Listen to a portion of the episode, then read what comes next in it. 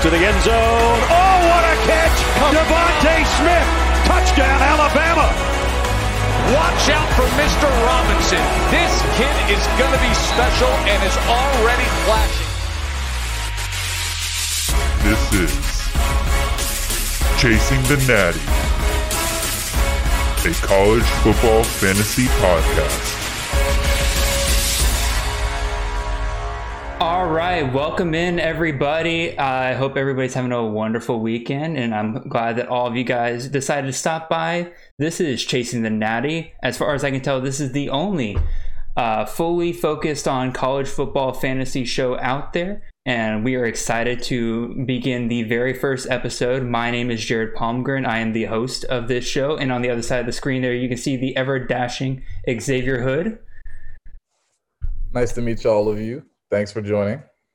Uh, so yeah, we kind of had this idea where I, in doing research, we're both, I'd say, or at least I, for me, I'm a bigger college football fan than I am than I am an NFL fan, but I do like fantasy a lot, and so I was looking around for college football uh, fantasy, and it's out there, but it's not nearly to the degree that NFL fantasy is, and so I started it with Xavier. Uh, we started a league a couple years ago, and we both enjoyed it a lot.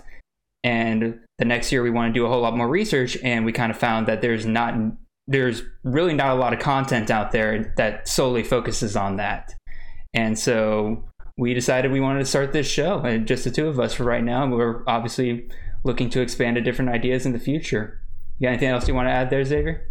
Uh, you pretty much touched on all bases there. So uh, yeah, there's not, not been much information. Uh, Jared's probably been more analytical with uh, his approach to college football. I've been more, you know, watching games, watching players, and seeing, hey, this player's doing well this week. Maybe I should pick him up, or he looks great for next season. But you know, as I've learned over the years now, in order to win, you kind of have to have a good mixture of both. I would so, agree. I would definitely agree. You definitely like to make fun of me whenever I spend hours and hours researching a team and talking about how they're going to be great because the numbers say they're going to be great, but then they have one bad week, week one, and you you like to sit there and tell me how oh your numbers didn't mean anything. I'm like, oh watch, just watch, and oh, I'll just say that team made its conference championship last year, and that was Iowa State. I was very happy about that one. So yeah, that, that was a you you had a you had a ball that weekend after I they did. lost. I had a great ball because funny story. I had Elijah Mitchell from Louisiana Lafayette. That's true. I was That's like, true. he's a great running back, and I don't know who's gonna win this game. Maybe Iowa State because Jared's been hyping them up like for the beginning of the season, and they came out and lost to Lafayette. I was like, wow, really, Lafayette? But and this here there. We respect Iowa State's season. They had did amazing things. Too bad, you know, they came up a little bit short, but Hey man, they got a Fiesta Bowl win. I like I I have a I have a good friend uh, who's a Iowa State fan, and I cannot I can tell you, man, he is. I've never seen him happier than you know, what they had this season. The future is bright for them, definitely. They are uh, a legitimate Big Twelve threat now, and I have to I have to pay them their respects. They're definitely so, on the radar. So yeah, um, yeah, so to start off this show, we are just gonna have a little bit of a fun question, and that question is, what is our like? What would we say is our league setup hot take? Like, you have your typical leagues in fantasy where you have like your dynasty league, your keeper leagues, your redraft leagues every year. You also have whether or not you want to do PPR. What is our like hot take on league rules? So, Xavier, do you want to start off with that one? Sure. So, I know this is a bit controversial because you know points matter obviously in leagues, but at the same time, you know, for me watching the games, turnovers determine games, and I think for leagues that don't penalize you for turnovers is just sacrilegious because they're a part of the game. Like they could make or break, they could basically make or break your uh your week to where even though there will be games to where I know Jared will uh, mention this to where the quarterback will throw the ball and it'll be a tip pass and the interception wasn't his fault but we you know me so well. This, this goes on this it goes on the man's stats, and it is a part of the uh, it is a part of their track record, and it you know made or break you know that play particular play or the entire game. So it should absolutely affect your week with fumbles, interceptions, all that should be included. So just like how your defense gets points from uh, you know, turnovers and things of that nature and sacks. And I also think that quarterbacks and running backs should be penalized for their turnovers. Yeah, for the most part, I agree with you. And you you you cut me off of the pass. I was going to bring up the fact that like a lot of times interceptions are just not uh, QB's fault. But in order to counter that, I guess I would say that interceptions should be less penalized than fumbles. It's kind of it's kind of the same way that like with the QB, the passing touchdowns are going to be less than your rushing touchdowns for them. So it only makes sense that when they're passing the ball more, an interception, which is likely not even their fault, would penalize less. I guess my question, next question for you then would be, what would the optimal point like, or how much should it cost, like Yeah. for interceptions and fumbles? Absolutely. Um, so I know usually I'd say the best way to go about this because I think it's just based on how you know who's all in your league and if you can all come to an understanding of like say y'all meet for a day and with the league manager and discuss how points are going to be deducted. So where I believe our first college football fantasy season that we had, I don't think we had turnovers. We did not. We did not. So second year, we all came together for like 20 minutes, and we had a long. Eh, well, okay, 20 minutes isn't that long, but 20 minutes Yeah, of relative. personal football talks is pretty long in terms of like, all right, how many points should be deducted? And like we said earlier, Jared brought up the point of where interceptions aren't always the quarterback's fault. Either a wide receiver will, you know, not run the right route, or it'll be a tip ball, and it's up to chance at that point. So I believe this season we had it to where it was like what two points were taken off, or I believe fumbles were three points and interceptions were either a point and a half or two points. I can't remember off the top of my head. Yeah. So I think in that point, uh, one to two range is a good range, depending on how lenient or harsh you want to be. Fumbles are absolutely like whoever has the ball, that's on you. So Mhm. that burden the load to where you know two to three points, even though like you know two to three points are crucial for a wide receiver, running back, quarterback, any position on offense. It's still on you. That's hundred percent your responsibility. Like you know, O lines will break down, but that's a part of your job. Or if you get Mhm. it re- hit really hard and somebody just blows you up, it's on you to hold that ball and secure it for however long you need to until you're down. So I would agree. I did talk to, I, I brought this up with one of my friends a couple of months ago who also does fantasy. And in his league, they're actually very harsh when it comes to turnovers. Uh, I believe interceptions are three points and fumbles are either four or five points. It might be somewhere in the four and a half range. And here, here is his logic. Here is his logic. His logic was that when you do that, you cost your team at least a field goal to a touchdown.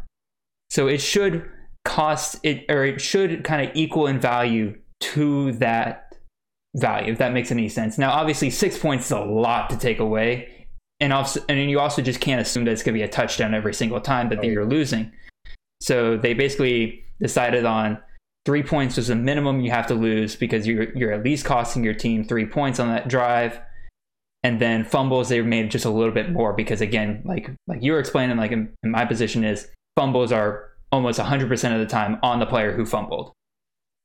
So, yeah, I, I personally don't disagree with you, but I do know a lot of people who are very big on like turnovers shouldn't like because they a lot of people argue that turnovers are random in every game and it's hard to predict like who's going to have a turnover and everything but that's part of fantasy is the unknown like you unknown because absolutely uh with turn i mean it's it's kind of like the same thing with how the football in general is moving to where offense is the sexy thing now to where everybody wants True. to see points points points and you know some people like me will go back to the old days of like all right i want to see a good game i you know i'm not always expecting like you know for alabama or georgia to have pick sixes every single time which would Mhm. be great for my defense but I do expect defense to be played. We can't have, you know, teams just acting like, you know, sorry to slander on the Big 12. You have improved, but we can't just have shootouts in every game.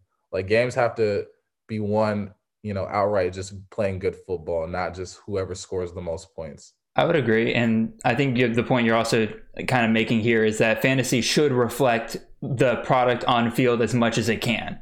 And yeah. like you said, turnovers are a part of the game. So if you're just absolutely taking that away from the game and the cost of that from your players, you're not actually playing a fantasy football yeah. game.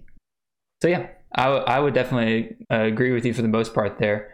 Uh, my hot take is I am not a fan of PPR leagues at all. I know it's a huge. I I know a lot of people that love PPR leagues. They love kind of statting out like who like how receptions are broken down because to me that is one of the easiest things to kind of try to predict is who's going to get the most receptions versus who's going to get the most yards because yards can depend on so many other things but you can kind of predict who's going to be targeted the most and i understand that but to me it is crazy for me to think about that if a player in a ppr league catches the ball but goes for zero yards it is worth the same as a player in a non PPR league going 10 yards and catching the ball, which again, to me is crazy because obviously one of those doesn't help the team on the field at all. You're, you're back to where you're at. You're at a second and 10 or something like that.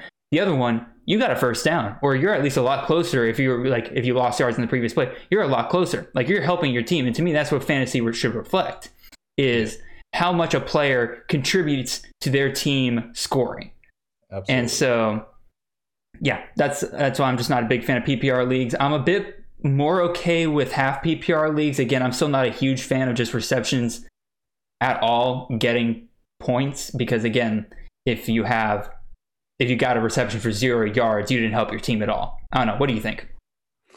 Yeah, I'm kind of in the same boat with you to where I'm not the biggest fan of PPR leagues. Like, you know, I think players, uh, your fantasy should reflect what's happening on the field. And a reception is not always going to be, or yeah, basically, a reception is not always going to end in positive yardage. Like you will have screen passes or bubble screens, things like that nature that will get you, you'll lose like negative two yards or 10 or things like that to where you're not helping your team or advancing the ball down the field. So at this point, it feels like you're just playing a like a different game to where fantasy football should be football, not, you know, it's just uh, I don't know who can get the most receptions because that's just like playing a game of catch then, and you're just recording, like I said, uh, who can get the most receptions. So I just want to see, you know, as a, a direct reflection of what's on the field, what players are doing, and if it has a positive impact.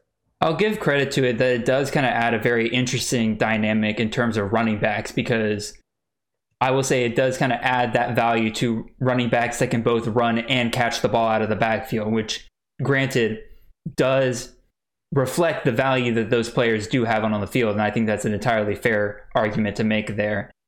Um, and I'll also add the the one PPR league that I did join last year because I did want to see what it was like.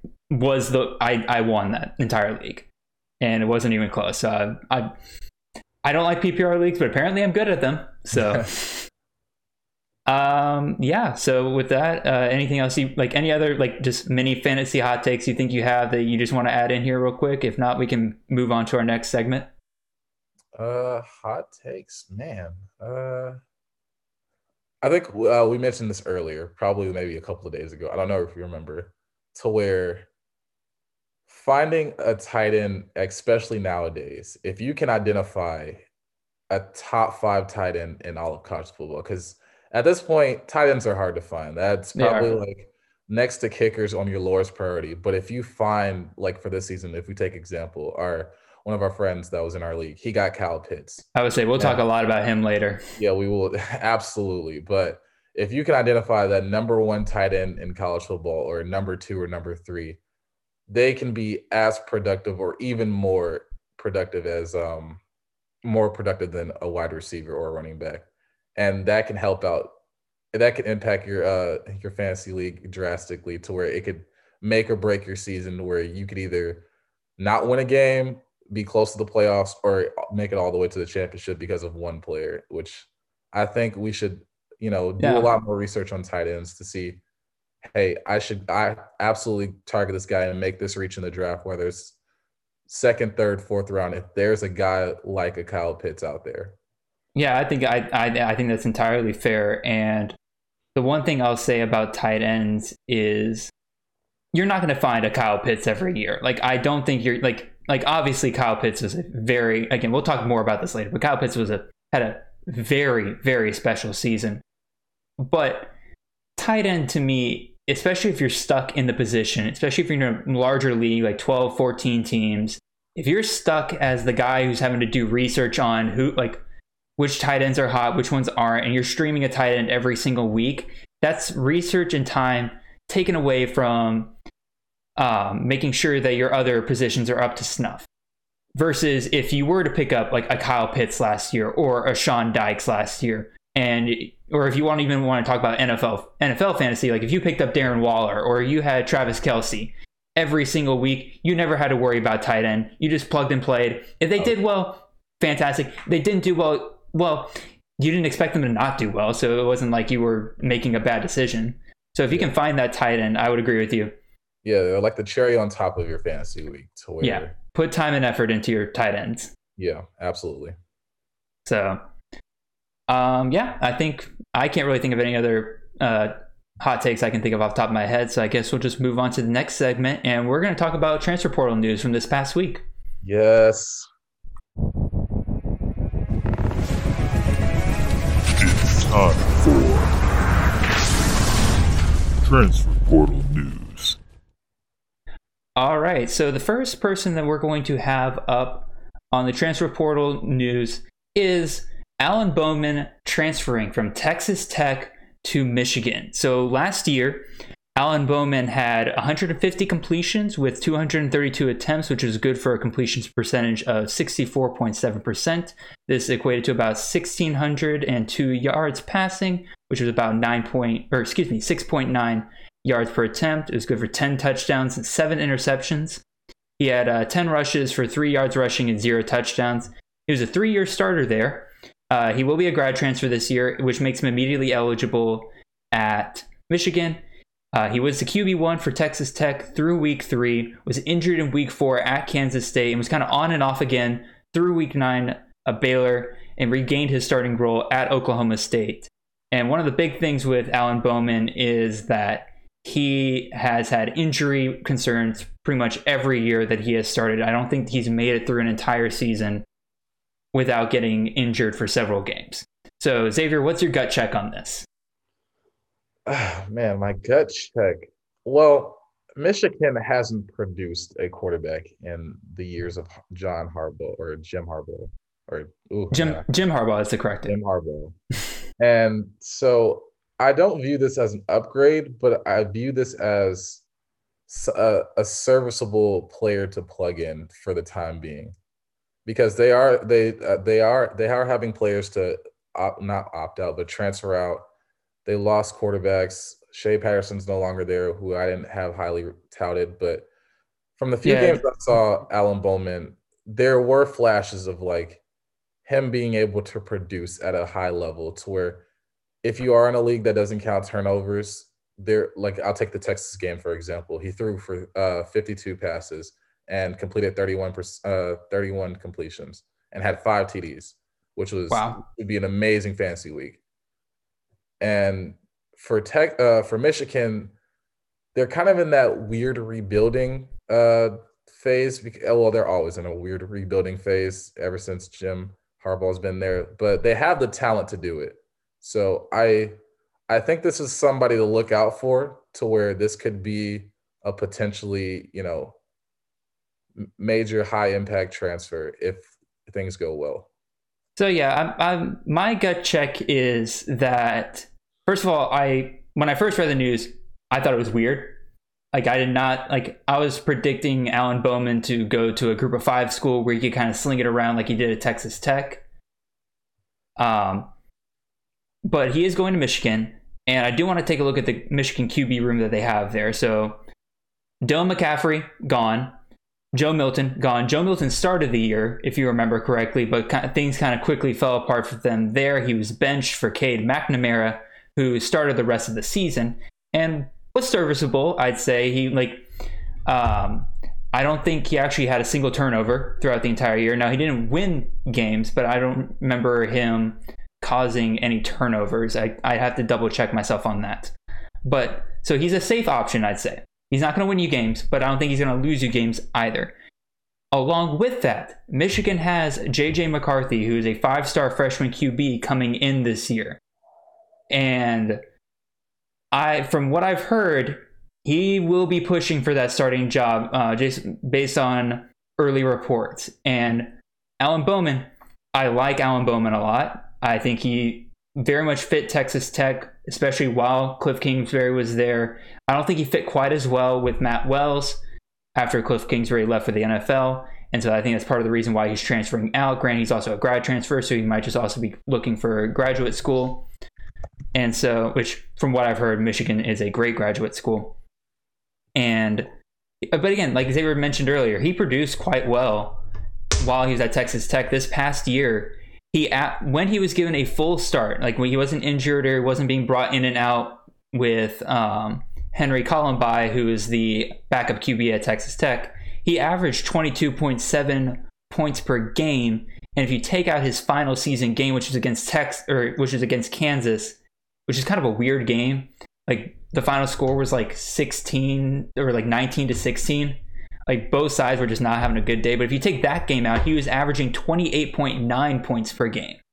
So this is a guy that can produce. I think given the chance, he can absolutely again, this is me kind of speculating at this point. I don't have a lot of information coming out of Michigan camps or anything like that or Michigan sources. My gut check is that we will see Alan Bowman start the season. That is my gut check, but he strikes me as the kind of guy that'll start for several games. And as the season goes on, you're going to see JJ McCarthy kind of build his way up into earning that starting role. So I think Alan Bowman, if he can work well with Josh Gattis, who's the offensive coordinator there at Michigan, who's I believe going into his third year at Michigan, might be fourth. I'm not entirely sure. I need to double check that, but he, he's he's been there for a couple years at this point, so he's built a system. And if Alan Bowman can work for that system, and I don't think Jim Harbaugh and I don't think Jim Harbaugh and Josh Gattis would have brought Alan Bowman in if they didn't think he would. So I think you're going to see Alan Bowman start and JJ McCarthy kind of take over halfway through the season. What do you think, Xavier? Yeah. So uh, a little bit more about JJ McCarthy. Uh, I was wondering like where he came out of a uh, high school, and apparently he went to the IMG Academy, which produces a lot of elite talent that goes off to college, produces at a high level. You have star names like Kyle Trask, Kellen Mond this past season, all came out of the IMG. And he's from Illinois originally, and then he transferred to IMG. And for the uh, in six games, he completed 91 uh, of his 157 passes for 1,400 yards and 16 touchdowns, which is really good for a high school quarterback. Him being touted as a five star, I can see why. So I think Alan Bowman now, as we talk about a little bit more, I think that battle between Bowman and McCarthy will be good to where, you know, they will both push uh, push each other because obviously as a quarterback, you don't want to lose your starting position. Mm-hmm. So if Bowman does start the season, I don't think he'll give it up easily unless McCarthy like just raises himself to another level as a freshman and comes out the gate swinging. So I can see Bowman. You know, it's not like uh, if you're in a deeper league and you need a QB to stream because you have a bye week or something, and Bowman's still starting. I think it would be an option to explore depending on your pool. But I think oh god. Oh, I was gonna say, uh, but that's that's all up to you know your league and your uh how the season's going. So yeah, I think that's fair. And I think another thing we have to consider with Michigan is who's he throwing to? Um, like does he have the does he have the weapons that he'll need? And I do think now again, Michigan, as you kind of mentioned before, has not produced a ton of fantasy relevant uh, pe- players in the past. And but I do think that with Josh Gattis, who was the passing game coordinator at or the wide receivers coach, excuse me, at Alabama for several years, I think he's perfectly capable of building a system. And I think he's just now getting some of the players that he needs into his system. So I wouldn't be surprised if Nico Collins, who's been there for several years, might have some might have somewhat of a breakout season. I'm not saying draft him yet, um, but I'd say I wouldn't be surprised if he worked out well. And then you got two other true freshmen coming in that I think are potential stars. You got Donovan Edwards, who is a running back coming in. He chose Michigan over Georgia, and I can't remember the other school, but uh, the fact that he chose to go to Michigan over Georgia, I think, should tell you a lot about how much he's committed to Michigan. And then you also have Xavier Worthy, who is a near five star freshman coming in. Um, who, I, from everything I've heard, Alabama wanted him really, really badly. And again, he still went to Michigan. If you could, t- again, you see these players declining going to Bama, declining going to Georgia, and sticking with Michigan. I think that should tell you a lot about the talent that they have. And I think you got potential breakout stars there. And I think again, if if Bowman gets to start, I think there's plenty of possibility for him to become fantasy relevant, which would be crazy for Michigan to produce a fantasy relevant QB. Yeah. Um, all right, I guess with the next one, we'll move on. Xavier, I apologize to you. The notes are a little bit out of order because with Bowman leaving Texas Tech to go to Michigan, I figured it would only make sense to go to the guy who is now going into Texas Tech, and that is Tyler Shough, the QB from Oregon, going to Texas Tech. So last year, Tyler Shough was the starting QB for Oregon in all their games. He had 106 completions for 167 attempts, which is a completion percentage of about 63.5%. This is good for about 1,559 yards, which was also good for 9.3 yards per completion. He had 13 touchdowns, 6 interceptions, 66 rushes for 271 yards, which was good for 4.1 yards per carry, and he got two rushing touchdowns. Again, he was a year one starter, uh, but by the end of the season, he's kind of battling for playing time between himself and Anthony Brown. Uh, yeah. So, Xavier, what's your gut check here? Oh, man. Going from the Pac 12 to the Big 12, uh, I don't see, well, considering the Pac 12 and the short season that they had, and for, uh, you got a small sample size of what Tyler Shough could do.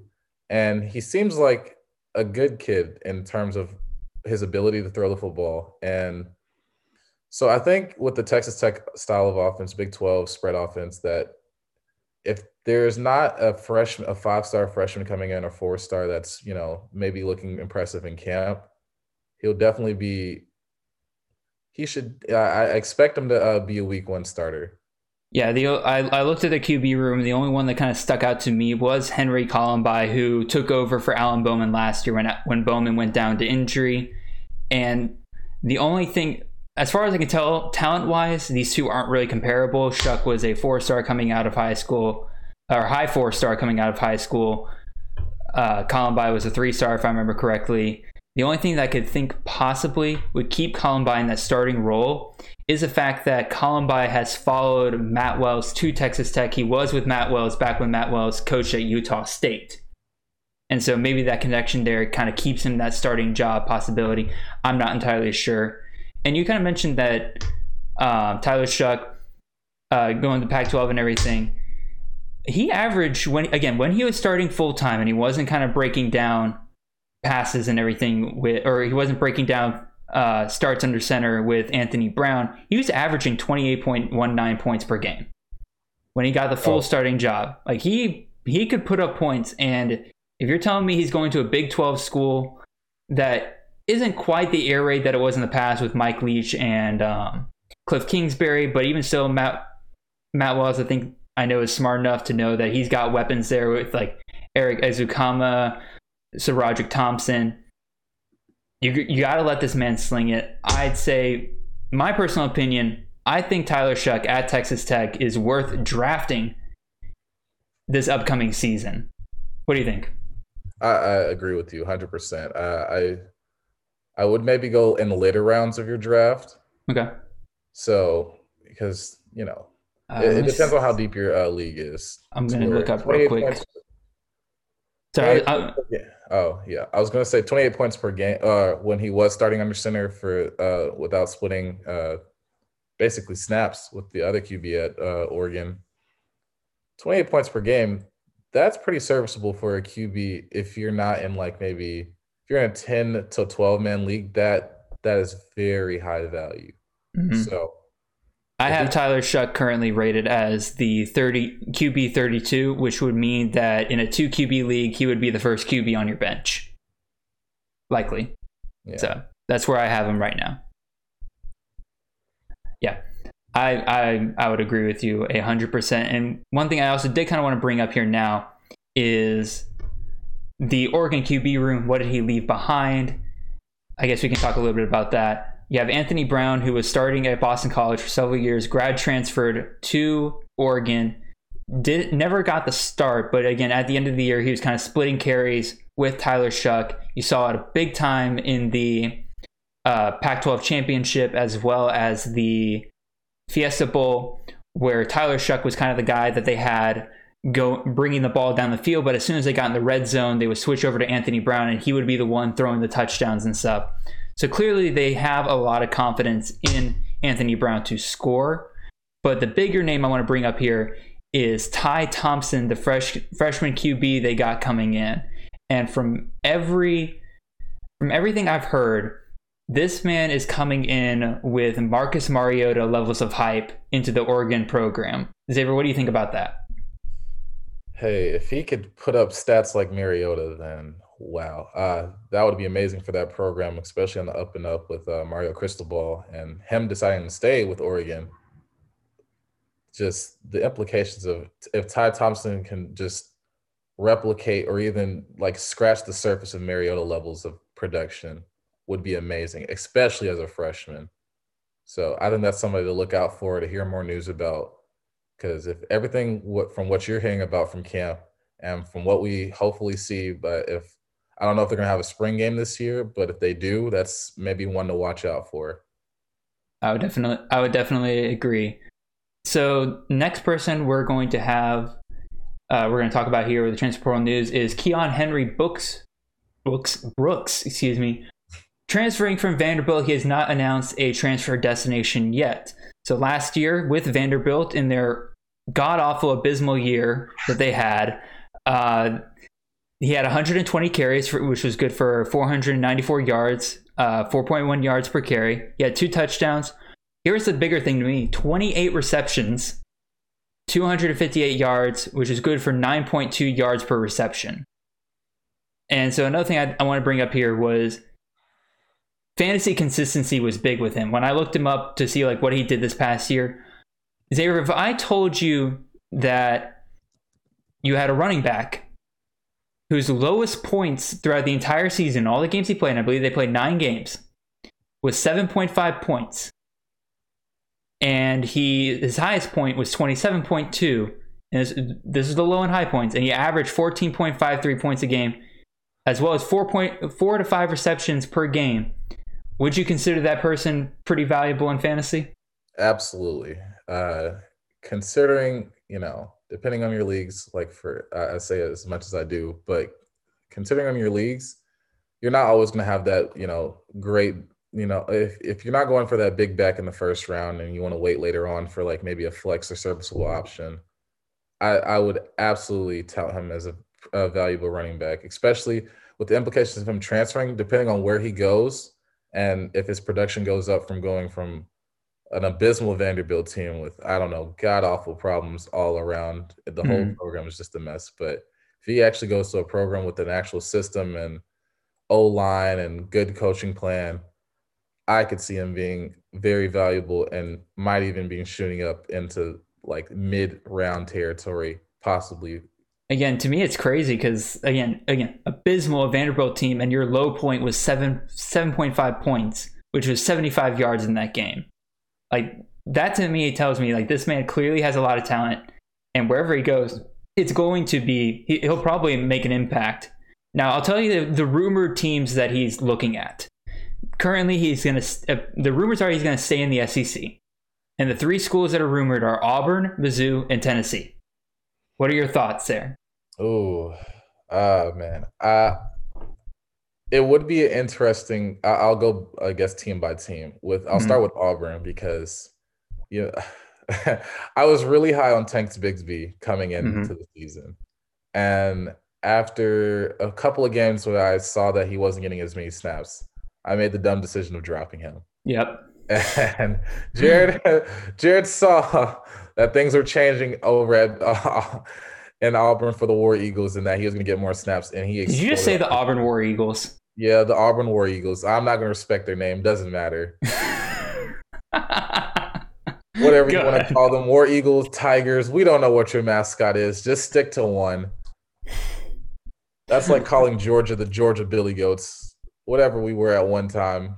Good lord. Dogs now. But a split backfield between Brooks and Tank's Bigsby would look amazing. I don't think there would be any drop in what Tank would do. I think they would both play on their uh, strengths, and it would honestly. I mean, they're both great pass catching backs. Yeah. And so to have both those options out there to uh, kind of not confuse defenses, but have defenses thinking you got two backs back there. If you either one of them can carry the carry the rock, and either one of them can pa- catch it out of the backfield. That's now four options the defense now has to consider with just those two backs, and I think that would be an incredible combination for Auburn to play around with. Yeah. Now on to uh, we're gonna we're gonna go tier by tier. On to Mizzou. They're losing okay. the um. Ooh, I'm sorry about that. Uh, they're losing Larry Rountree, which was four years uh, he's been there all four years. He produced a lot these past two years, and he's mm-hmm. getting a lot of yards, a lot of touchdowns. But I remember you mentioned earlier they had two guys, or maybe just one, that was getting pretty decent amount of receptions as well. Tyler Brady, uh, yeah, he's he's gonna be somebody I will probably be drafting in my later rounds because he, while was the backup running back for Mizzou, he was, I believe, one of their top three targets in terms of receptions, which to me, if you can get a dynamic player like that who can both catch and run, and the team goes to them a lot, and especially now that those carries are being vacated by Larry Rountree, I think he he he could be easily a breakout candidate for this next year. If Keon Henry Books went there, I'd probably put his stock down. I, I would probably put Brady's stock down a little bit more. And depending on what I saw in the spring game if Mizzou has a spring game. Depending on what I see there, I would have to reevaluate their stock at that point. I'm not sure how I would feel about him going to Mizzou. Yeah. Well, I will say this. Mizzou definitely surprised me this season. I I don't think their record uh reflected, you know, the improvements that they've made over the years. I would agree. So I think it's an up and coming program. I think, you know, transfer and uh players and uh, high school players should be excited about Mizzou and what they're doing with that program. So I don't think it's out of the I don't think it's uh, as much of a reach as may, maybe some other people would think for him to uh, possibly go there.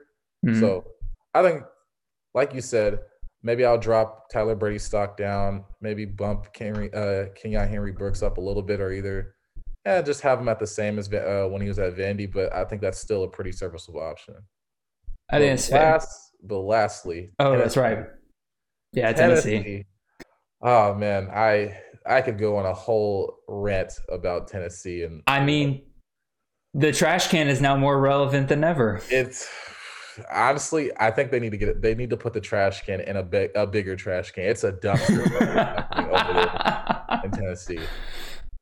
But I will say this: they uh, for all the players that have transferred out of Tennessee, they've kept their O line is still pretty solid. What they have, Cade Mays, uh, Eric Gray is now gone, which was a pretty uh, Tyler and, Ty, uh, Ty Chandler gone as well. Also, so, I don't know if you caught this news. Cody Brown, their four-star running back that they brought in this year, is now transferring out. Wow.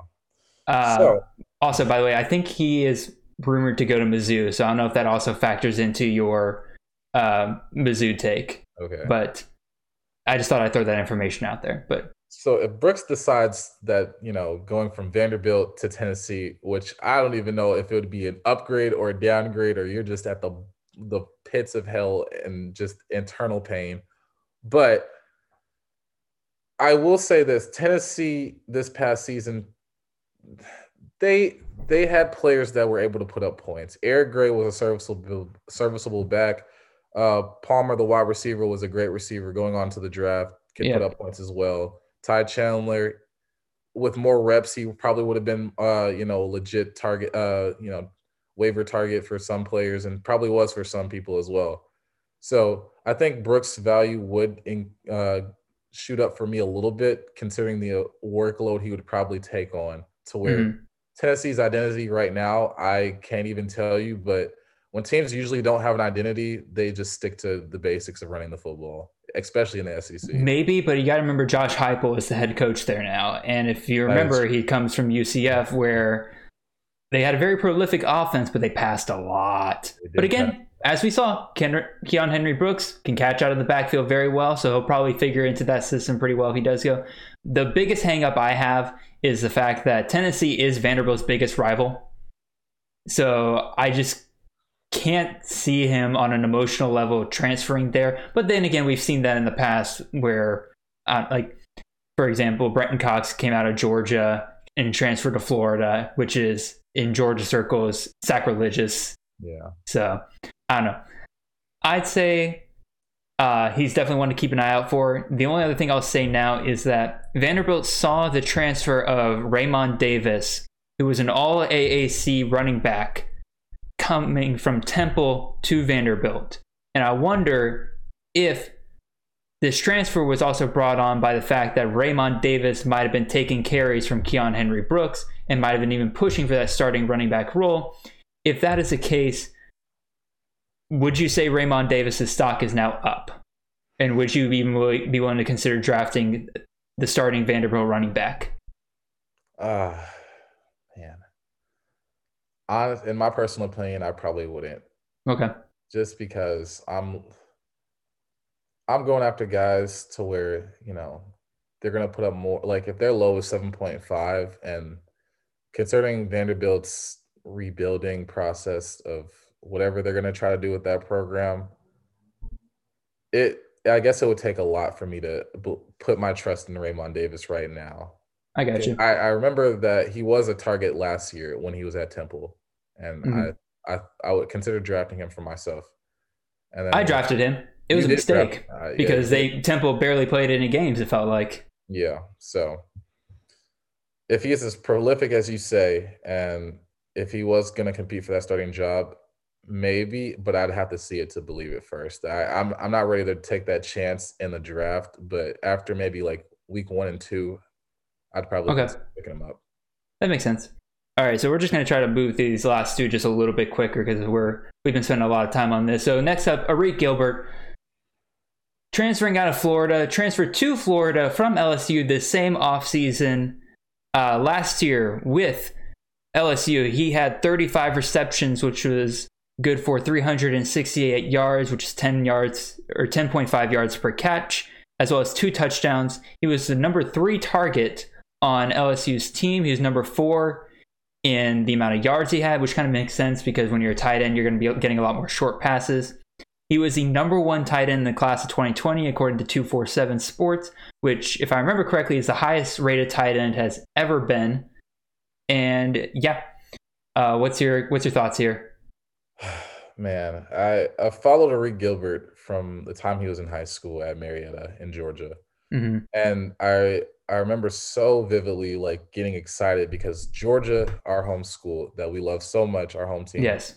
We were so close to getting him and things fell through and he ended up deciding to go to LSU. And I was like, well, LSU's coming off of a national championship with all these great wide receivers and just amazing spread offense. And then for them to just completely fall off the map. But we'll get I- into it later. Uh, we'll, we'll, we'll get into that later, but I wouldn't say they fell off. Com- again, lots of caveats there. Continue. Yeah. but uh, I personally drafted Arik Gilbert based off of the talent that I've seen him play in high school and that what I've been what I've heard. And he came in looking like he was going to be, you know, a standout freshman tight end, which he, he Mhm. was absolutely. He absolutely. Yeah, I would say. Like he got me around probably seven to eight points for the first few weeks, and then after that, he kind of just you know production went down a little bit because that's mainly because Myles Brennan got injured, and they were deciding what to do with uh, Max Johnson how they were going to go about their quarterback and whole offense. They were going through their lows of the season, so That's fair. I one one thing that, kind of shocked me, and I'm going to ask you if this shocks you. So you say he's a standout freshman uh, tight end and everything, and the talent is obviously there. Just watch the man on film. oh, But in terms of fantasy, if I told you that he was the tight end 41, would that shock you? Because that's where he was in terms of Yeah. in terms of points per game. It it wouldn't shock me considering like I did have him and I knew he wasn't the uh you know I just knew LSU's offense wasn't the same as what I thought it was going to be this uh, Mhm. uh, the past year when they won the national championship. I, I knew Joe Burrow was leaving. I knew a lot of receivers were leaving. Joe Brady, a big part of that offense, offensive coordinator, was leaving. But I thought they left a plan in place for them to like replicate something similar or close. Not maybe a national championship, but in terms of a fantasy aspect, Mhm. production, like just spreading the ball out among all your wide receivers, running backs, tight ends. So he has the talent to produce at a high level of a Oh, uh, absolutely. like a Weidemeyer, maybe even a Kyle Pitts one day. Hmm It's just I, I- don't find it surprising given LSU's past season and the ups and downs they went through. So it doesn't surprise me as much as you would think, but I I would rate him higher than 40 uh what'd you say 40 41? 41 is where he ended last year. Yeah, I I wouldn't take that for face value. Uh depending on where he goes, there are rumors that he may go to junior college, so That's what I was going to bring up next. Is that the the the most likely rumor I'm hearing is that he goes to JUCO because his. Um, again, I don't want to get into these rumors, but there's rumors of him like being academically ineligible for most schools because of what happened at the end of last year, and so he'll likely go to JUCO, which would be, I think, a loss to fantasy because I think he like I agree with you. He has the talent, no matter what. He's always going to be a great option. to Just pick up. The other rumors are Georgia's still in the mix, Tennessee is still in the mix. But again, if, if the if the other rumors are true, JUCO's more most likely the where it's where he's going to go, and we'll ha- we'll see a big loss at least for a year, and it'll be interesting to see where he goes after that year. Uh, in terms of how this plays out for Florida, I mean it's going to be a big blow. Like y- you you look like you were going to have your Kyle Pitts replacement. That's what that's what this was looking like. And now he's gone for whatever reasons want to be rumored out there. And so he leaves behind Zipper and Gamble, who were kind of taking up whenever Kyle Pitts was out of the game. They took over for him in the LSU game. They took over for him in the Cotton Bowl. And from what I saw, obviously neither one of those two is Kyle Pitts. You're not gonna get you're not gonna get that, but I'll be honest, they seem just like all right tight ends at the very best, and it looks like they're to be splitting lots of targets. Yeah. So I, personally don't see. from based off of what I've seen, I think I, I think Zipper will probably take on that starting role. Based You think so? Okay. I, I think he was probably the, the second best tight end on that team. Okay. Yeah, obviously he's not going to be Kyle Pitts, but I, well, uh, Florida is losing a lot, so I think that's a much bigger issue. But I think he still could be serviceable and produce. You know, Well, Well, they they are having a new quarterback, whether that's Emory Jones or Allen Richardson. Yeah, And if you know anything about like new quarterbacks, one of the biggest things is that they tend to go to the tight end. absolutely. So, I if I start I- again, I'm not planning on drafting either one of those guys, Gamble or Zipper. If I see that they're getting targets throughout games and such, I will consider picking them up on the waiver wire. But other than that, I'm not seeing it. yeah, All right, we'll go ahead and move on to our last guy here, and that's Luke McCaffrey transferring from Nebraska to Louisville. Last year, Luke McCaffrey was splitting time with Adrian Martinez throughout the year because Adrian Martinez, to me, is one of the most disappointing QB people since his freshman or QB prospect since his freshman year. I thought this man was going to be amazing. He has not lived up to that. That's another discussion for another time. Uh, Luke McCaffrey had 48 completions with 67 or excuse me 76 attempts um, he had 466 yards passing, which is good for 6.1 yards per completion, with one touchdown and six interceptions. He has 65 rushes for 364 yards and three touchdowns. His completion percentage was 63.2%. So, like I said, he replaced Adrian Martinez against Northwestern, started against Penn State and Illinois before being benched for Martinez against Iowa. And during this time, when during his two full starts, he averaged 26.17 fantasy points per game. What's your gut check here, Xavier? Uh man, I didn't. I will be honest. I did not watch much of Nebraska this year, but from what you've told me uh, early on, and from what uh, the rumors are, that this boy can run. He can. And I feel like with what Louisville has right, well, uh, if they, I'm not sure about Malik Cunningham's eligibility if he's going to come back for one more year. He, he will be back next year. We will be back next year with that style of offense where uh, Malik, or yeah, I believe it's Malik Cunningham. He's changed his name middle of the year, so.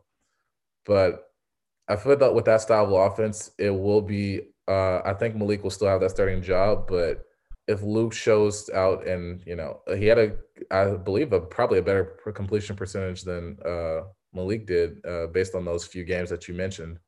Um, I can look that up real quick, actually. Malik. So I think there will definitely be a battle around there, but maybe for next year, uh, the I guess the year after next, we should be able to see something. I'll be on. Uh, Malik Cunningham's completion percentage last year was sixty four point one percent, so it was better than Luke McCaffrey's, but not by a ton. I'll be honest, I'm not interested in this man whatsoever. I watching him on tape, he is very very rough passing. I do not see him ever truly being a successful cornerback, or did I say cornerback? Quarterback. And him going to Louisville, like you're right, not this year, but maybe next year he could win that starting job. I could possibly see that. But he's got to improve his passing game a lot. Now, if I hear news that he's converting to running back, I'm more interested, but even still, I like Jalen Mitchell, who took over for Javian Hawkins last year after Javian Hawkins opted out of the rest of the season. And Jalen Mitchell, first of all, looked good, but also was getting 100 yard games. Um, I, I believe the last three games of the season, he had 100 yards each game, at least. So I like him. So I can't really even see Luke McCaffrey starting over him. Unless I get really big news about him like unless I, I start hearing great things out about him out of camp, my hands are off on this one. I'm not drafting him. Um. So yeah. With that, we're gonna move on to the next portion of our show, in which we're going to kind of talk about what we kind of learned and what like our biggest surprises and disappointments from this past year in 2020. Kind of doing a little 2020 year in review. And so first, we'll start with our surprises. Uh, I'll go ahead and start off with mine. And my first surprise oh my God, the MAC, Mid American Conference. I don't know why it took me several years to truly, truly believe in the power of the MAC. And you'll hear me talk about this all season long, all summer long. Mac players are a great place to where if you are for if, if, if you're getting to the end of your draft and you don't know the people or you're, you're starting to see names you don't recognize and you're like oh crap i'm out of people that i'd be wanting to draft. Find the mac players. Look for them. So so the mac has 12 teams in it. Xavier, how many of those teams do you think scored more than 30 points per game? More than th- uh also do you think 30 points per game is like a good offense? Like if you're uh, yeah. I think that's so, good offense. how many how many mac teams do you think scored more than 30 points per game well, considering how much you rave about them, I'm gonna say either more than ten or either all twelve. Nah, it's eight. But even still, eight, that's, that's a lot. That's the most out of any Group of Five or Power Five conference. And so, also among the QBs, you had three of the top 15 QBs were MAC players, and I believe that was um, Dustin Crum, uh, Kaleb Eleby, and Preston Hutchinson out of Kent State, Western Michigan, and Eastern Michigan, respectively. And that's fine and dandy. But if you're talking about starting caliber running backs to me, and to me, when I say that, I'm talking about top 36 running backs on your roster. So if you have a three running back league, these are starting caliber running backs. They had the running back 1, 3, 18, 26, 27. And out of those, out of those six, four of them are returning this upcoming year. And then out of the wide receivers, they had, which again, starting caliber wide receivers, you're talking about top 36 wide receivers. You got the wide receiver 4, 8, 9, 14, 23, 26, 34, 37. And I'll count 37 because that's effectively starting caliber at that point. You're just outside the top 36. So even if like you're not entirely sure that is this the guy that scored that many points last year, it's still good to just take the shot because so many, so many good players come out of the MAC, and they again, I'll rant and rave about it. I love the MAC players. Some of my favorite players of this upcoming season are MAC players. invest in the Mac is all I'm to say. So, uh, you want to respond to that, Xavier? You just want to go ahead and move on to yours, uh, your first like surprise? That, that's your expertise. I I was not. honestly, I knew the Mac existed. I did not know the value that was inside the Mac. But I tell you, that the next season upcoming or this this upcoming season, I definitely will be taking a, a deeper look at some of those uh, players, especially those running backs. Love my running backs. Oh yeah, I know. I know you love your running backs.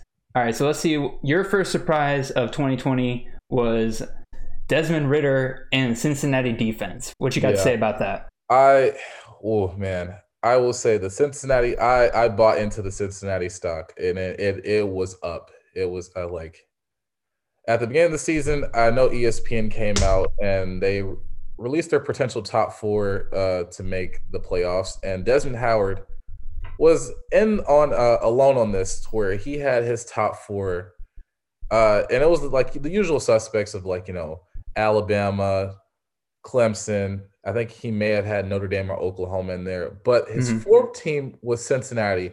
And I thought that was the most outrageous thing to say in the world. Like, no disrespect to Cincinnati fans, but like, I I just didn't see it. I I I hadn't followed your program that extensively. I didn't know what y'all were getting or gaining or what the up like the trend was looking. But apparently, y'all have been trending up to this. I I say elite status because as a Georgia fan, y'all gave us a Elite great for Group game. Five, I'd say. Yeah, group of five, elite for group of. Uh, well, honestly, I they put up a great game against Georgia. I, I will You're not. you're take- not wrong. I, I put them as a top ten program in in the country for what they did. Okay. So I, I will say their defense. Abs, I, I bought into their defense to where I, I picked it up because I I was struggling at the beginning because I was like, oh, I'm gonna pick my typical SEC defense. Went for Bama. Went for LSU. We'll get to LSU. LSU later. obviously a mistake, but we'll get into that later. But um, yeah, Alabama. It was a little bit of a off year in terms of their defense, but that was just defenses in general. There's only probably like maybe two or three good defenses this year, and Cincinnati was probably one of them. To where you, I highly uh, touted, Hmm. and to go along with their defense and their team as a whole, Desmond Ridder. From the get uh, from the beginning, we were like, yeah, he seems like a good receiver, but his improvement throughout the season just got exponentially better to where I agree. oh my god tu- it, this man was just a touchdown machine along with their running game True. and their, their defense it was just a perfect balance of everything was just hitting in stride for them Uh, it's it's uh um they won the group of five which i'm proud of them for that and they gave us a great game in the peach bowl so they True. should i think you uh the cincinnati stock is still on the rise and it's still up so you better jump on the bandwagon now because they're a team to look out for just from all aspects I'll go ahead and take credit for hopping on the Cincinnati bandwagon before Xavier did. I'm just saying. absolutely I'm just saying. Uh, yeah, no, I I love Cincinnati's team. I got a friend who's a Cincinnati fan, and I was ranting and raving about them, and obviously talking trash about them before the bowl game and everything. But that's just what you do when you're the team facing them. But yeah, I love Cincinnati. Desmond Ridder is a great athlete, and I'll be honest, looking at where he's getting drafted right now, where where experts are ranking them, I I have to say he's still underrated. Like this man, I think is like this man. He's getting drafted as a QB one as he should. However, there's a I think there's a chance for him being a top five, top three QB for this year. I think he has that kind of upside, and I'm excited to see what he does this year. And Cincinnati's defense, if I remember correctly, is returning every starter except for one. So if they were good this past year, and they were, definitely invest in them for next year. absolutely yeah So my second surprise of 2020, I'm just going to go to the SEC offenses. We already saw in 2019 that we had these, we had offenses in the SEC beginning to change. The LSU offense was obviously one of the greatest of all time. But in that year, and again, I'm still using this 30 points per game metric in terms of in terms of like how good I think an offense is. In that year, four SEC offenses scored above 30 points per game. This past year, six did. And so those six were Alabama, Ole Miss, Clemson, or not Clemson. What am I talking about? Clemson's not in the SEC. What, where is that? Alabama, Ole Miss, LSU, Florida, Georgia, Uh, God, I can't remember the can't remember the sixth one. It was either it was either Texas A&M or it was uh, Mizzou. I don't know. It was one of those guys, but still, that's six. That's six right there. And I think even into this next year, you're going to see even more because Mississippi State didn't quite get there. But as you saw last year, while Mississippi State got shut down several games, I think they have the potential to get up into that 30, 30 points per game range if they can get that air raid system down there figured out and how they can do it against SEC defenses such as they did against LSU. Again, LSU defense was something, but my my point still stands is that SEC offenses surprised me again this year, and I think it's going to be. I, I think it's to be another good year this upcoming year. I think SEC teams are somebody to are teams to look out for. Uh, I did have one other note here is that in terms of how many teams scored above 30 points per game, the SEC was second out of the Power Five, and only losing out to the ACC. So they even beat out the Big 12 in terms of number of teams scoring above 30 points. So I like the SEC offenses. I'm excited to see them next year. Yeah, times are definitely changing. Coaches are realizing that, you know, old styles, especially Georgia, where it's just like, you know, we've built our program based on running back university, but I think I think it was starting to shift mainly probably like 2017-ish, but then it really became apparent when that when LSU won a national championship Mhm. and what Joe Brady did with that program to show the possibilities of what an offense can truly look like in college. So definitely on the up and up. Like all the teams Jared mentioned, uh, Mississippi State definitely want to look out for. There is a wide receiver, Wiley, definitely need, needs to be on people's radars. I have him highly touted. Uh, all the others, uh, big name schools, you you can go through their receiver corps, see what they're doing. Georgia, we have a, a few up and coming ones. I'm just gonna plug in our guys because I believe in them that much. Pickens, Jermaine Burton, Rosemy, uh. Arian Smith is gonna be great. It it's just so much talent that uh, these coaches are recruiting for, and these players are able to produce at a high level. So definitely is a big surprise. I def I, obviously I would agree. This is my surprise of 2020. But speaking of your surprises, your number two, you kind of threw in Kyle Pitts and Arkansas here together. Yeah. I'll let you talk about both though. I think they're both I- talking about here. I'm gonna I, I'm gonna talk about Arkansas first because I feel like that their season needs a little bit more. Uh, they need more credit. Mhm. Uh, obviously, Arkansas. It was. It's been a rough. Oh, fool, man! I can't even say a few years. It's been a while since Arkansas's been relevant, and lose Georgia losing Sam Pittman hurt my soul and my heart. To where I was True. like, oh my god, we're losing one of our best O line coaches. But I'm happy to see him go on and become a head coach. You're going to Arkansas, so I I'm, I was expecting like maybe a rough patch because things aren't going so well. But oh my goodness, did he did he come in there and make an immediate impact? Like their record may not show it, but if Yeah, I you go believe they back- were three and seven last year.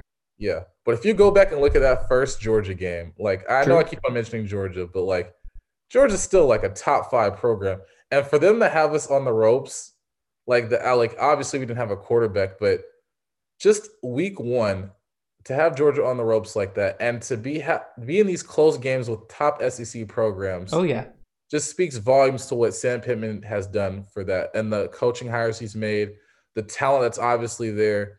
Felipe Felipe Franks became True. relevant again. he did. I, I thought I never thought I would say the day that Felipe Franks would be a relevant quarterback. And I was like, you know what? It's it's 2020. Anything is Mhm. possible. To where that man was the meme of Florida, to where every time Georgia or any other team for that fact played Felipe Franks, felt like they had a good chance of winning. Oh yeah, Now this man is just came onto the scene and was looking great. he was. And the game that he got injured, they have a backup quarterback that looks like he's going to be KJ yeah, uh, Jefferson. particularly good. Yep. So, and their defense is obviously going to come along. Sam Pittman knows that, you know, in order to win an SEC, you have to have a defense. So he's definitely going to recruit, lock down Arkansas, do the best that he can, and try to get somewhere in that like Midwest ish. Well, I imagine he'll also try to dip into uh, uh, Louisiana there as well. It is just south. Yeah. So Arkansas definitely one to look out for. There are uh, running backs. They have uh, Trelon Smith. Um, Trelon I'm love. Smith. I'm I'm gonna probably own a lot. Like I, again, I'm looking at where he's getting drafted. I'm looking at where people, other people are ranking him. I'm probably going to own a lot of shares of Trelon Smith. I am very, very excited about him. And then also the other Treylon, Treylon Burks, their wide Burks. receiver. Oh man, Man, dude, he's he's good. good. He's good. You you watch some of the catches he makes. He I I'm gonna say he has the best hands in the SEC right now. mm, Um, I I know that I know that might be crazy, but I just watching the catches this man makes, like, might be better hands than even George Pickens. ooh, oh man. I'm I'm telling you, man. I, like, go back and watch go, go go back and watch some tape of him, man. It's it's it's a ton of fun to watch. Uh, so you want to talk about Kyle Pitts now? yeah, we can both talk a little bit about Kyle Pitts Yeah, because God, what a crazy crazy year for what him. what what can I even say? It's basically Kyle Pitts was not a tight end this season America. Like it, it, it was he was not a tight end. That Not man tight- was that man was a Calvin Johnson clone disguised as a tight end. Ooh, that's It the stature he has, the speed that he was running, the balls that he was able to catch, it was just oh I Florida's success he had a big part of it. A oh, very Oh, yeah. like if I had to divide it up, Kyle Trask, Kyle Pitts, Kadarius Toney, their defense, Kyle Pitts would own uh. I'm not gonna put their defense in there. well, we'll uh, th- their defense probably not, but like if I had to split it up of like how Florida won games, I'm taking Kyle Pitts probably like 30, 40% of that. To I where, mean, the two games he was out of LSU and Oklahoma, they did lose. yeah. So So that just like from uh, the years before when he was or was at Florida, I never heard of him. I was like, I think that uh, last year, last season, I, I knew that he existed as a tight end Mhm. on Florida's depth chart, but I did not expect this at all. For him to just turn into, honestly, if we look at it from a points standpoint, I think he probably uh, is in the realm of like DeVonta Smith of like in terms of production that he had this past season, where he could have been out of all the uh, wide not receivers, quite, but I'm again. quite. I'm but, like- it's a. I, I was gonna let you finish at first, but literally, I have one thing and one thing to say only of how special Kyle Pitts was this past season. His fantasy points per game was 18.63. You're never Really? getting you're never getting a tight end like that ever again. And that's all I'm gonna say about Kyle Pitts. What a special season he had. I'll let you finish now. I'm sorry. there would be games where he'd get like 30 40 points and i'm just like oh like that's more than some of my rece- like both of my receivers combined would get like early on in the season and Mhm. having to face him was just a nightmare it was. Like you'd have to have everybody else just clicking that day so I cannot imagine how nice it would have been to have Kyle Pitts on Ugh. your team. Like you just you never have to worry about tight end ever again. And this is why we said earlier in the show, invest time and effort into tight ends before the season starts so you just know who to go to. yeah Uh so yeah. Kyle Pitts, special, special player. We're going to my third surprise. I'm going Malik Willis. Golly, I love me some Malik Willis. Like nobody saw Liberty going 11 and 1 this past season. I don't think. Ah, God. Yeah, Malik Willis is special. Last year, he had 170 completions on, with 265 attempts, which uh, which is a completion percentage of 64.2%, which is all right. But that was 2,260 yards, which is good for 8.5 yards per completion, 20 passing touchdowns, six interceptions. He also had, and this is the important part, 141 rushes for 944 yards, which is good for 6.7 yards per carry and 14 rushing touchdowns. 14. This man earned 34.84 points a game for fantasy. This man That's is incredible. Nobody also nobody else on this team scores points. Out of the 420 points scored by Liberty, how many do you think were scored by Malik Willis? probably somewhere in the 300s Not 300s. We're not going that high, but, we're not that high 204 of this total points Liberty scored this past year were done by Malik Willis. That's 34 out of the 55 touchdowns they scored. Like that, like this man is this man is a literal one man show. He again he earned 34.84 points per game. The second highest scoring fantasy person on his team was their running back Joshua Mack, who scored 10.55 points per game. Third highest was their kicker with 8.64 point, fantasy points per game. Xavier, one of the biggest things I hate in fantasy is when I get a great QB. Like, for example, Tua Tagovailoa or Joe Burrow on my team, and I'm like, oh my god, I'm unbeatable, right? And then somebody, somebody goes and gets Jerry Jeudy and Ja'Marr Chase and Henry Ruggs, and it doesn't matter that he's worried about them splitting carries or splitting yards or anything. No, no, no, no, no. Any points that Tua earns, Jeudy's going to earn. Any points that Ja'Marr Chase earns, or any points that Burrow earns, Ja'Marr Chase is probably going to earn at least a good chunk of that. You can't do that with Malik Willis. This man does not have his go to receivers. He just has receivers that he plays around with. And honestly, can you imagine being an Auburn fan watching Malik Willis this year, considering that Malik Willis transferred from Auburn and they're dealing with Bo Nix right now? Yeah, that's Again. that's just pain. Malik Willis is the number one overall pick this year. And I do not think it is close. Close and not. Like, if you have the number one pick, if you don't go Malik Willis, I don't know what to say to you. So there's my rant, there's my rave on Malik Willis.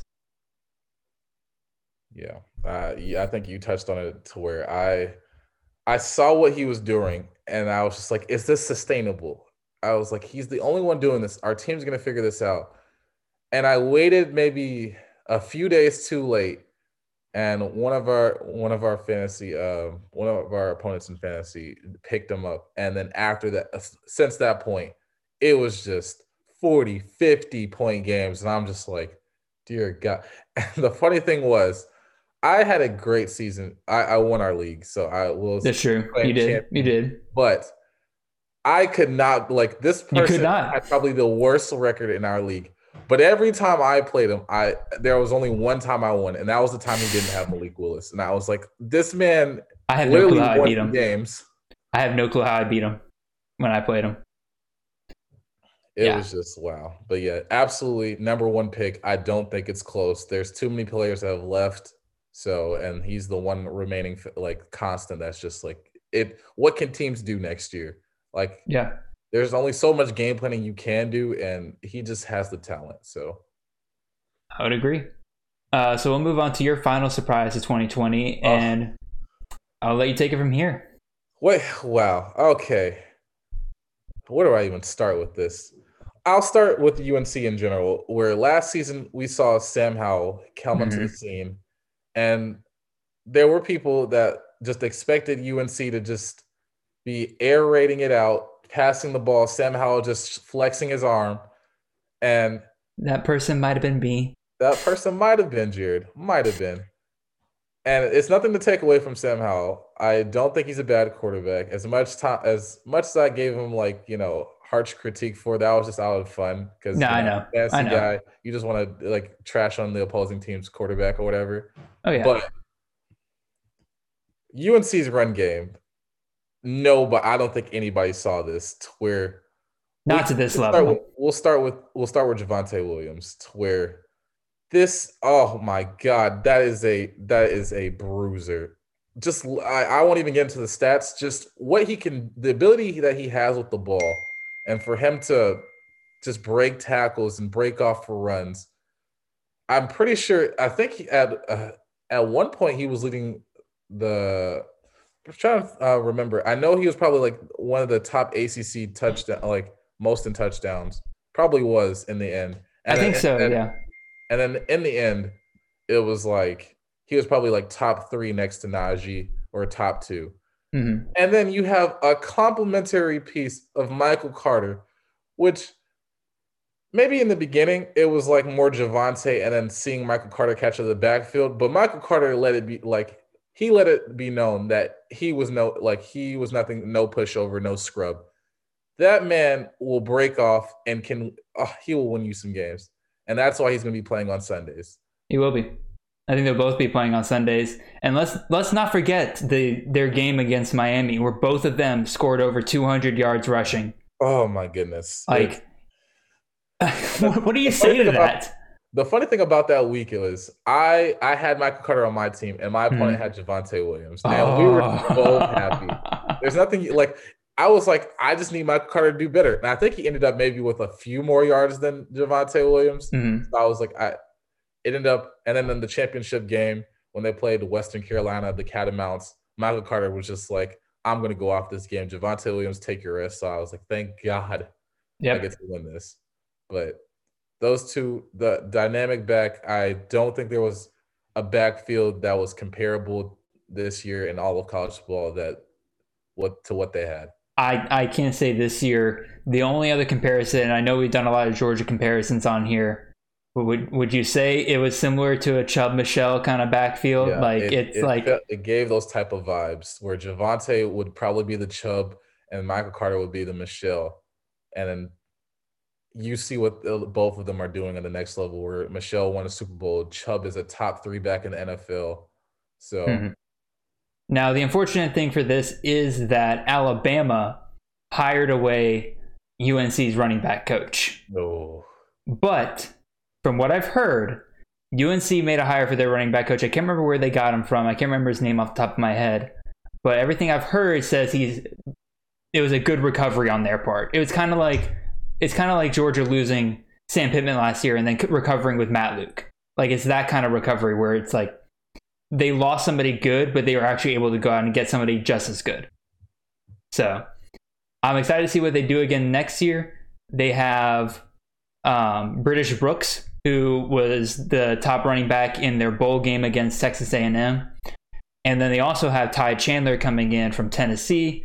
And I think, based on what I've seen, British Brooks can kind of take over that Javonte role. Ty Chandler can take over that Michael Carter role, and you could probably have the same thing again this next year. I'm definitely looking forward to both to their Yeah. run game again next year. In an interview with uh, Rivals, uh, I saw Mack Brown. He was talking about why he kind of uh, targeted Ty uh, Chandler in terms of uh, uh, tra- the transfer portal. Yeah. And he was like, "Yeah, we just like we have a lot of young guys, which like yeah, you're losing two prolific backs and you're replacing them with essentially freshmen. So you need that guy with a little bit of experience. And Ty Chandler with Tennessee just looked. I mean, he showed flashes. He's been with the program. I believe he's a junior, maybe senior. So Mhm. that definitely will help that backfield out a lot in producing and maybe building up like that run game again. But I do expect next year Sam Howell to probably rely a little bit more on their arm and probably be a little bit more balanced than they were run heavy this year. Because Makes sense. Daz Newsome and uh oh man, why am I forgetting? Is it Dyami Brown or no? It's um Yeah, Dyami Brown. Dyami Brown. As much as like how as the hype that came around them coming at, at the beginning of the season, where people thought they were going to be, you know, We'll get to we'll get to Daz Newsome in a second. Trust me. yeah. So that's, that's all I have to say. yeah, so those are our biggest surprises of 2020. Um, if any of y'all have other surprises that you want you want us to talk about, like feel free to put them down in the comments and everything. We love discussing this kind of stuff. So, and yeah. So now we'll move on to our biggest disappointments of 2020, and yeah, there. It's a fantasy year. You're gonna have disappointments. You're gonna have people you drafted way too high, and I have I have to start here. I have to start here. This man was the number one pick in every league I played, and in two of those leagues, I was the number one pick, and I took Chuba Hubbard at the 101.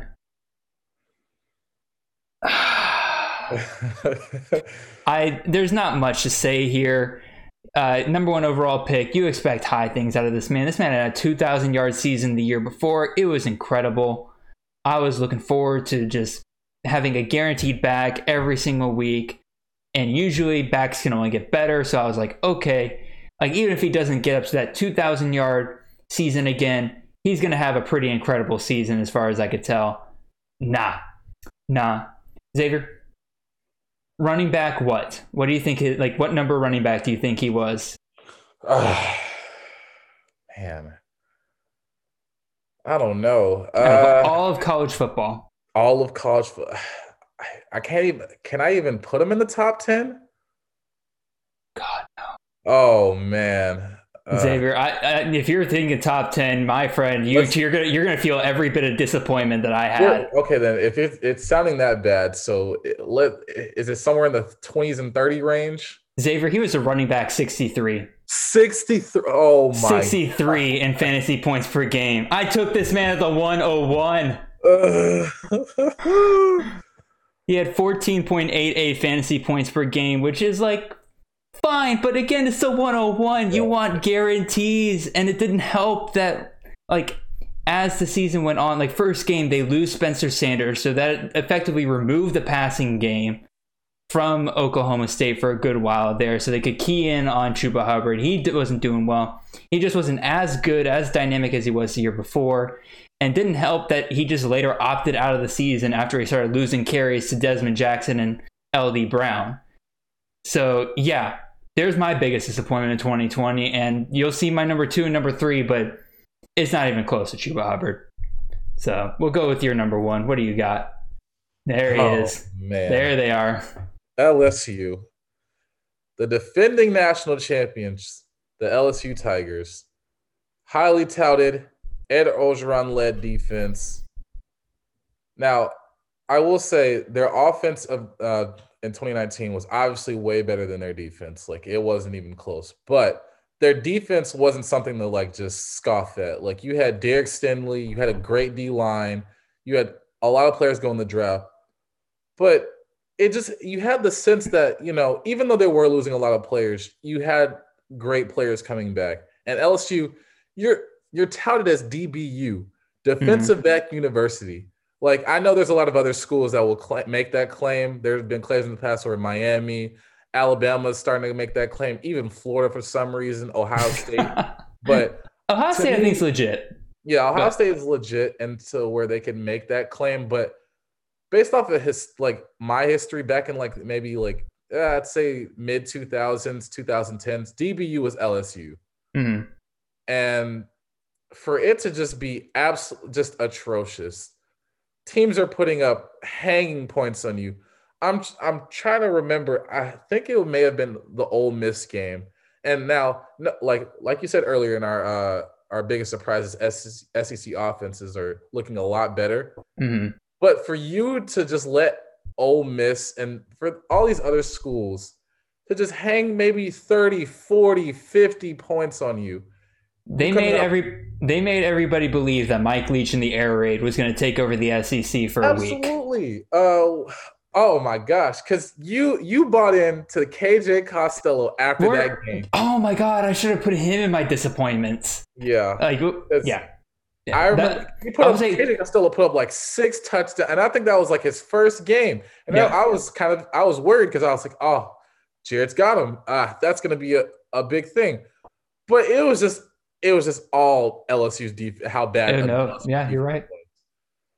it didn't help that Ed Orgeron was hyping his defense up like crazy before the season because they lost Dave Aranda to Baylor. And Yeah. congratulations, Dave Aranda. Do deserves deserved a promotion. And they went and got Bo Pelini, which everybody was like, okay, like it's not great, but could work. Yeah. And Ed Orgeron was out there in interviews saying, "Yeah, I think our defense is going to even be even better than it was last year." And I'm like, "All right, you lost a lot of starters. I'm I'm excited." And obviously, you bought into it because you drafted LSU's defense. I did because And- defenses were going off early.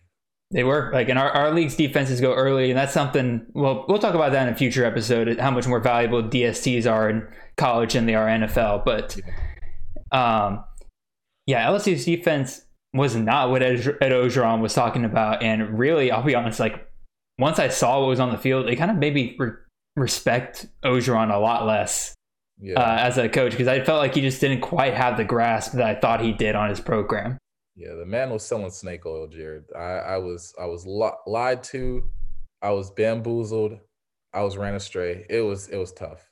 Mhm. But now now that I know, I'm like there's there's only there's maybe like five teams I have in mind in my head that I'm just like I either have to get one of them for my defense and hopefully buy into another program for the rest. Let me see if I'm looking at my DST rankings. Um, I'd say there's a good there's a good 10 that I'd say are serviceable. I've done a little bit of research. I, I need to do more obviously, but like I'd say there's a good 10 that you could work with uh before and like if you're if you're one defense that you're not gonna have to stream every single week. I mean, you, you're gonna have to stream defenses no matter what because that's just how the game is now.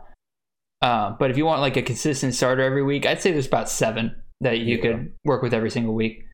But in that five and seven range. I know like Georgia's always a fear, surefire. Clemson as well because the ACC Yep. and their defense is prominent. Alabama, Bama's defense is going to be good this year, I think. Yeah, Saban like their defense wasn't as uh, great last year, but it was still serviceable for me. But Mhm. I know Saban like prides and a lot of those were freshmen, if you remember. exactly. They have a lot like their edge rushers. Oh my god, Will Mhm. Anderson is a monster. Malachi so- Moore is another good one to Oh, be watching out for. Like they got some So- crazy guys on that team. Uh, Notre Dame always going to be a good defense. Now I Hmm. won't talk about their team or their season next year with them losing Ian Book, but their defense is always going to stay solid. They But got Jack Coan coming in. I think he'll be fine. Yeah, so and that's just this just to name a few. There are some other ones that you could also oh Cincinnati that we mentioned earlier. Yeah. it's gonna be good, but yeah, So definitely bought into the LSU hype train. Uh, yeah, I bought into the LSU hype train, and I you you were mentioned earlier how LSU kind of fell off, and I was like, oh, hold the phone on that a little bit because my opinion, Myles Brennan, their receiving game that was still on point. Like they like Terrace Marshall bailed me out of so many games. Myles Brennan, if he was continued to be healthy, I think LSU would have won a lot more games because he was putting up well over, like I, I believe he was averaging over 30 points a game in fantasy through the first three games. So their QB room, their wide receiver room, still good for fantasy. Now their running game, Yeah. Oh my god. So again, they came into the year with I thought three good options at running back. You had two former four stars in Chris Curry and Tyrion Davis Price, and they looked to be the ones that kind of were kind of getting the main backup roles behind, or like they were splitting. Eh. You also have John Emery Jr., who's a, who is a former five star, who I was I've, I've been waiting on him to have a breakout year since he went to LSU. And so they were all splitting carries behind Clyde Edwards-Helaire, who was kind of the feature back of LSU's dominant 2019 run. And even though I looked at it and saw three good running backs, I'm like, okay, LSU typically does kind of key in on one guy. And I'm like, all right, so one of these guys will break out as the season goes on, right? Right? Right? I said as we were going into week eight and nine. Uh, so let me break each of these guys down for you. Tyrion Davis Price has 7.48 fantasy points per game. The highest score he had was 17.5 against Arkansas, and that was the only time he scored above 10 points in a game. John Emery Jr., the former five star. Again, I've been waiting on him to have a breakout year. 7.01 fantasy points per game. Highest score was 14.6 against Alabama, and that was the only time he scored above five points throughout the entire year. Chris Curry, who I actually ended up drafting with my last pick in our league, 1.72 fantasy points per game. He was fourth on the team. Uh, and the, the guy ahead of him was Tre Bradford, who I hadn't even heard of before the season began. I'm just I'm just sitting here wondering what happened to the run game that gave us Leonard Fournette, Derrius Guice, and Clyde Edwards-Helaire. Like what happened? The culture, I don't know what happened to that running back culture because yeah, LSU was always like highly talented. Like they were up there in the echelon of maybe not so much of Georgia and Alabama, but they produced some great backs to go to the NFL and great college backs as well. So maybe they'll maybe they've addressed that uh, in recruiting. Maybe they will going forward because right now for the foreseeable future, I just don't see it. They just might have to rely on their passing game. Mm. So Yep. Uh, again, I, I don't have much more to say than I'm just disappointed. Disappointed. We'll go to your second uh, disappoint. You're speaking of your dis- disappointments. Your second disappointment.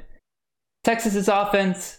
yeah, you said there's some caveats here. There are some caveats. Now, I know there a lot of people are really high on Bijan Robinson. I am personally too. From what I saw, like Tom Herman did not utilize him properly, and No. the off OC did not either.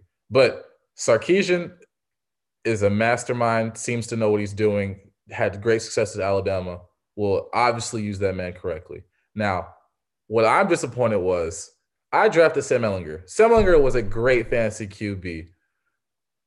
But Sam Ehlinger had to do things on his own, and he always had to like come at like in the fourth quarter or overtime to win me fantasy games. Like he'd have to take the game, like they would be losing, then his wide receivers would drop passes, or we'll talk about Eagles.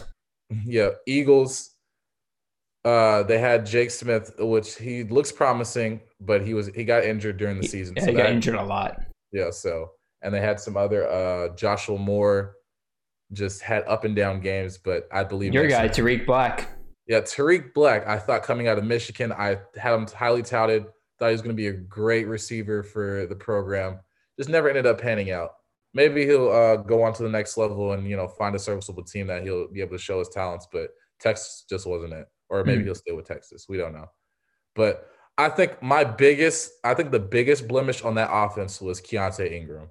The amount of times that they put their faith into this man and the amount of times that he fumbled. I I can't remember the game, but the game was on the line. TCU. fumbles on the one. You said what? TCU. TCU was the He game. Fumbles on the one yard line and they lose the game. And they continue to just like the definition of insanity is doing the same thing over and over again and without like realizing your mistake. And they kept giving this man the ball. And I was just like, what are you Es- doing? Especially since we now see Bijan Robinson was probably the better back the entire season. Absolutely. And Even just- Roschon Johnson was doing better. I just I just couldn't make sense of it. So I'm just like I felt bad for Sam because he was so close to breaking some Texas like he already he's already probably like top two Texas QB of all time statistically. But Mhm. I coming into the season, they were people were expecting him to break Vince Young, all this and that. So I'm just like, um, so I was just expecting like a lot. So I'm just like, well, it just was a disappointment in terms of what I was expecting to get. Yeah, I, th- I think that's entirely fair. Um, I know for me, it was frustrating with the wide receiver room all year long. He never really settled in on that number one receiver. It was like it was somebody different every single week. It was Jake Smith, Joshua Moore, and that speaks to the talent in that wide receiver room. But for fantasy purposes, it's a nightmare. Yeah. So, but again, it did make Ehlinger valuable because similar to Malik Harris or Malik Harris, Malik Willis earlier, um, you had it was it was impossible to try to siphon points off of him through his receivers because you never knew which one was going to break out. Um, so for my third disappointment, I believe I might actually have the wrong thing in here. I do not Memphis running game. While that was disappointing, I went back and looked at some of my drafts and everything. I didn't realize how much stock I put into Dazz Newsome. And we talked about earlier with the UNC running game, so I won't spend too long on Dazz Newsome, where I was big, big on Sam Howell, Dazz Newsome, Dyami Brown coming into this year, and Dazz Newsome was the big target, like in Sam Howell's freshman year. He had more targets, than Dyami Brown. I'm like, okay, Dyami Brown may have had more touchdowns, but he'll translate those targets next year with Dazz Newsome, and he'll probably end up get end up getting more touchdowns with that, right? Nope. Nope. He kind of caught on at the end of the year and everything, and I was like, okay, but by this point, I think I drafted. I, don't remember where I drafted him. It was it was early. It was like round four, five or six. And for as small as our league was then, um, it was it was not good value at that point. And I was I was very disappointed with him, but I was a little excited at the end because Dyami Brown, Michael Carter, Javonte Williams all opted out of the bowl game. Dazz Newsome says, "Nah, I'm staying for the bowl game." And I'm I'm thinking, okay, this might be an indication that Dazz Newsome's going to come back for another year because he realizes that he did not put up the tape he needed to to go to the NFL this year. And I'm like, okay.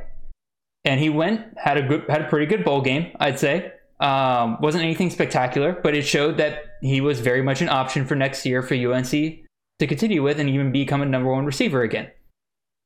Few day, few days or a week or two later, announces he's going to the NFL draft, and I'm like, dude, come on. So yeah, he kind of disappointed me over and over again this season. That's where I'm going with that. So Yeah. I will say this about uh, Dazz Newsome. I, I saw, uh, you know, I was watching the games closely because UNC was a fun team to watch. oh, they're so fun. Uh, well, not even fantasy, just football wise this season. Oh yeah, And I saw like maybe later on in the season, like last five games, I was like, you know what? I'm kind of I made a trade and I was like, maybe I need one more receiver. And I was like, I know Dazz Newsome has the ability to get yards and touchdowns, and I took a chance on him. And the last few games, he showed up for me. So yeah. was You, you you you again. You like to make fun of me whenever things don't go well for me, oh, yeah. and like you made fun of me for Dazz Newsome for a while. But again, it was funny. up at the right time. You, you you picked him up at the end. You see what I was going like what he could have been throughout the oh, entire yeah. season. That's what I was looking for. It just didn't pan out for me. yeah. So we'll move on to your final disappointment. I'll let you explain this one. Oh, okay. So sticking to the themes of uh, the theme of wide receivers, I will go with Oklahoma's wide receiver uh, duo of Charleston Rambo and Theo Wease. Now, I probably would speak more on Charleston Rambo as Theo Wease is still there and seems to be, you know, a decent wide receiver two, maybe three, depending on who else they have coming in. But Marvin Mims is outright the number one for I would agree. But I was under the impression, and then from what I saw from Oklahoma in previous years, it was CeeDee Lamb and then it was Charleston Rambo. And I was like, okay, I, if that's how it is, and CeeDee Lamb has gone to the NFL, I would pick up, you know, maybe his successor, Charleston Rambo. And first game of the season, amazing. I think he probably had me about three touchdowns in that game and I was just ecstatic. And I was like, man, my pick looks great. After that, nothing. It literally, it just seemed like he was just on the field there to just look like, as a decoy. Probably had maybe five receptions like later on. I, I, I may be exaggerating, but it felt like that to where I wasn't getting any production out of him. Mm. And I also was like, well, I'll go pick up Theo Wease because maybe they'll look to him. I don't think maybe Spencer Rattler will target this freshman for long. Theo Wease looks like, you know, to be the next the next next guy and it just wasn't that but i will not say you know to stay away from theo Wease because he may have a great season next year he's not a terrible wide receiver but marvin mims is already established stuff as that number one and what Mike Riley usually does in the in recruiting, he goes after big name receivers. So I expect maybe another freshman to come out. That's uh, that's just my belief. But Could we'll be. Mario Williams is looking like that dude. Yeah, um, Charleston Rambo going to Miami, that's that's going to be something to watch out for. Considering um, that Miami, their receivers are pretty eh, hit or miss depending on the day or the week. So that's fair. Yeah, I have Theo Wease rated as a wide receiver five, so that basically he's going to be a bench guy, but he's definitely still worth having on your team, like exactly. in a draft. So that's where I'm at with him. Yeah. So yeah, those are our big disappointments from this past year. Uh, there are a lot of them, but those are the kind of the big ones we were focusing on. And so for our final little list here, we're gonna move ahead and take a look at what we're looking forward to in 2021. I know what we're about to talk about, and I'm just going to say this is less fantasy relevant and more just like what we're looking forward to in the 2021 football season. And my first one is no more opt outs, no more mass game cancellations. That was awful this past year. Awful, awful, awful. Yeah, across I, all sports leagues. All wow. sports. It's just games constantly getting canceled. You had to be on top of your game. And you would have this amazing roster built. And especially it's awful in the beginning, in the first couple in the first couple weeks when only like two or three conferences were playing. You'd have this incredible roster built up, ready to go and you just saw game after game get canceled, and all of a sudden you're looking at your team, and it's just like I have to go to the waiver wire and I have to drop a bunch of people. I had Elijah Moore on my team, and I had to drop him at one point because just so many teams were getting canceled, and I'm like, I have to drop him, otherwise I'm going to get a zero in this column. That's how many people were I was losing every week. Um, so I'm I'm God, I don't want anymore. Opt outs were awful. Ja'Marr Chase losing him was an awful Oh, my number one pick. Uh, oh, that's right. It was your number one pick. Ja'Marr Chase, awful. Kenneth Gainwell, I didn't pick him up, or I wanted to pick him up, but losing him, I know hurt a lot of people in several leagues that I was in. And so, yeah, I'm ready not to deal with that next year. And everything it looks like with COVID right now, we're going to have a pretty much, I'd say at least 80 to 90% normal season next year, barring some kind of catastrophe. Yeah. So, yeah. Uh, we'll look, we'll look at your first thing you want to look forward to. Yeah, and expanding off of returning to normalcy, fans back in stadiums in the stands.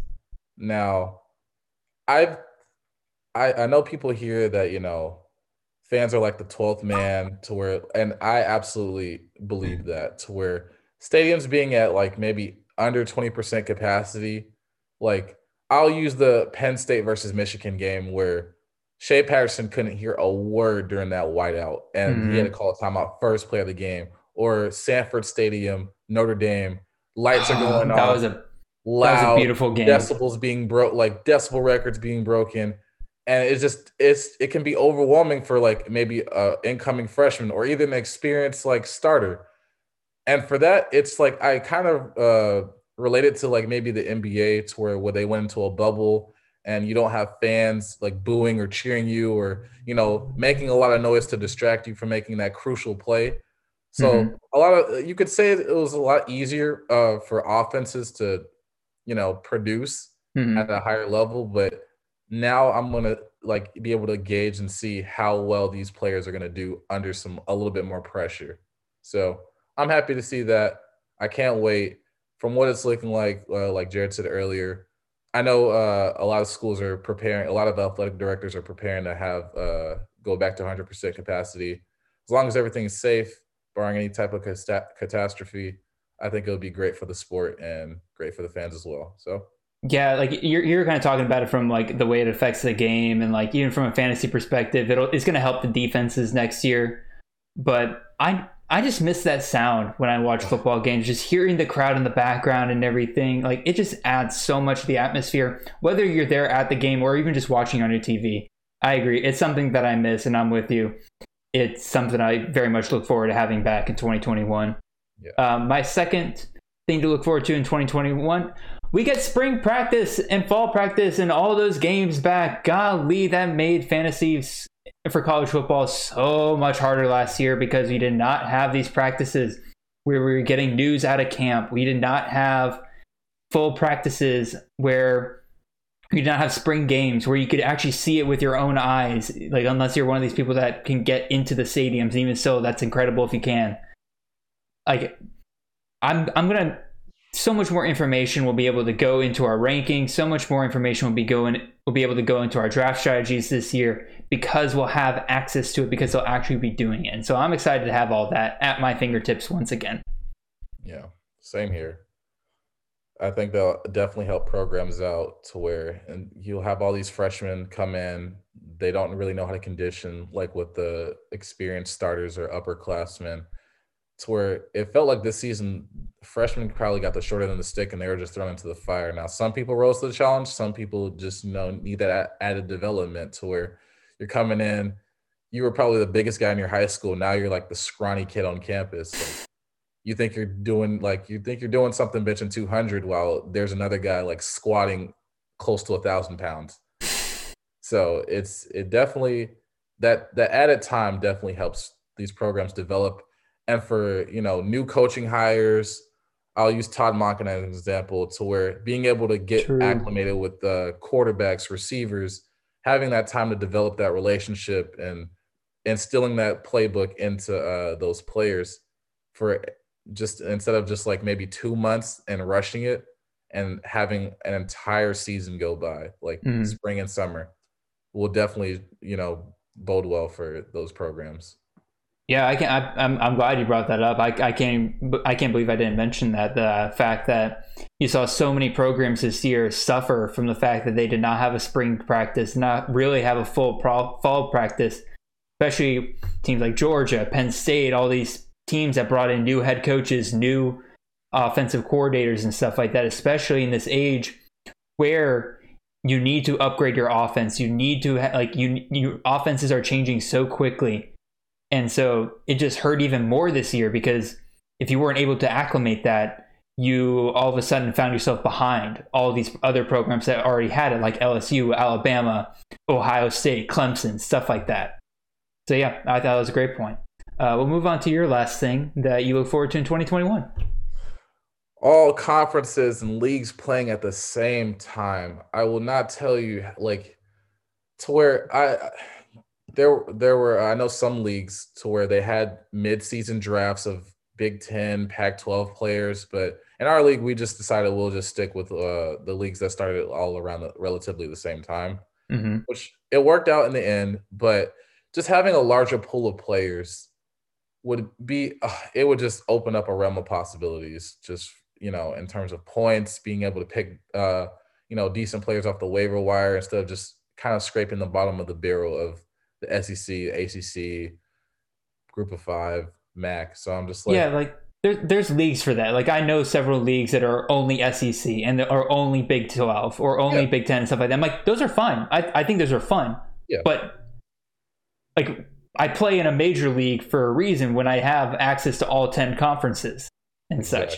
Those first couple of weeks where it was only ACC, CUSA, Sunbelt, and ACC were awful Yeah.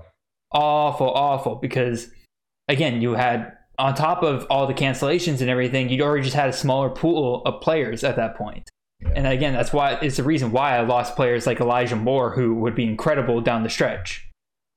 Yeah, and I will say from a fan's perspective, like for people that don't go to the games, just having a full slate of like from 8 a.m. to 12 p.m. midnight of just college football going on at any moment, you could watch any game instead of just like, well, there's a 10 o'clock game, then there could possibly be a one o'clock game if it's not Mhm. postponed. There's your four o'clock, eight o'clock, prime time, and then I was like, but it was just that, like the full day where you could just take you it was just like Saturday was just a, an entire event to where it just from sunrise to sunset, it just you could indulge if you just got off from a hard week of school, work, and then just take the day off. What Saturdays are supposed to be like, where you're just relaxing and chilling, no responsibilities, or Mhm. basically just that type of mindset. So yeah. yeah, My girlfriend is not a big fan of that. She she hates Saturdays in the fall because she knows she loses me for the entire day. yeah, So, yeah, but I I look forward to having a, a pretty normal season again next year. yeah. So I think that brings us pretty much to the end of our show. I'll just double check my notes here, make sure we didn't not touch on anything. Yeah, I think that covers everything for this episode. Um, we went very, very long here. Uh, we are currently clocked at an hour and 46 minutes for this podcast. Uh, we'll do better in the future to make sure it's not nearly that long per episode. But I'm glad if you're still here. Appreciate y'all coming in, checking us out. Um, I'm looking forward to this season. The uh, again, games are going to be great this year.